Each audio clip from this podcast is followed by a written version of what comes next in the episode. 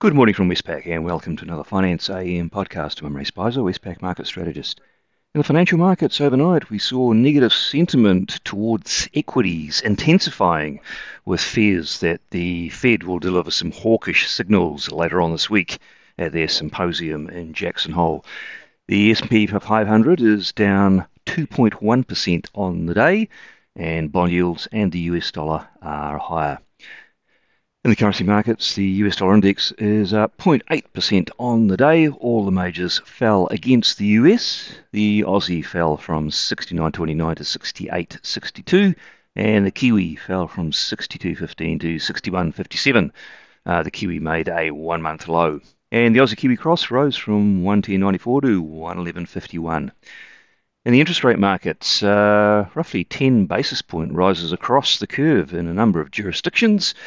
Uh, in the US, two-year Treasury yields up from 3.24 to 3.34%, and the 10-year yield up from 2.94 to 3.04%.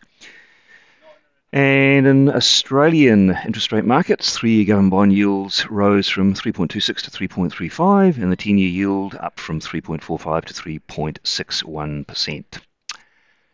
And commodities, uh, not big movements. Uh, Brent crude oil hardly changed at $96. Copper up 0.7%, gold down 0.6%, and iron ore up 0.9% to $100.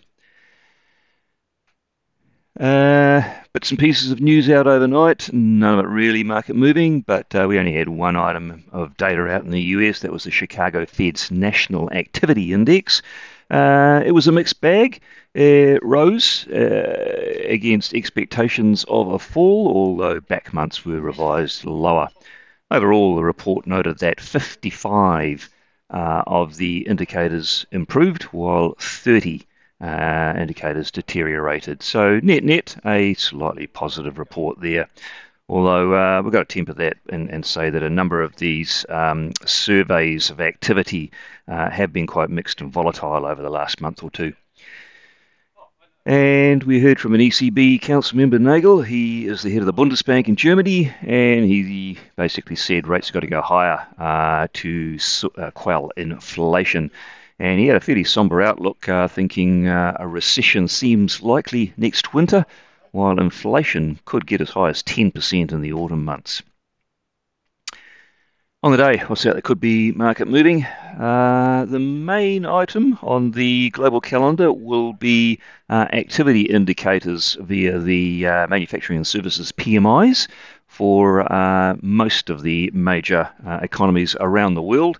Um, so Japan, Euro, UK, US, etc. Uh, these will give us a pretty good reading on uh, the latest um, activity uh, statuses in, in these countries. Uh, markets looking to these pretty closely at the moment uh, to gauge signs of recession risks in various jurisdictions.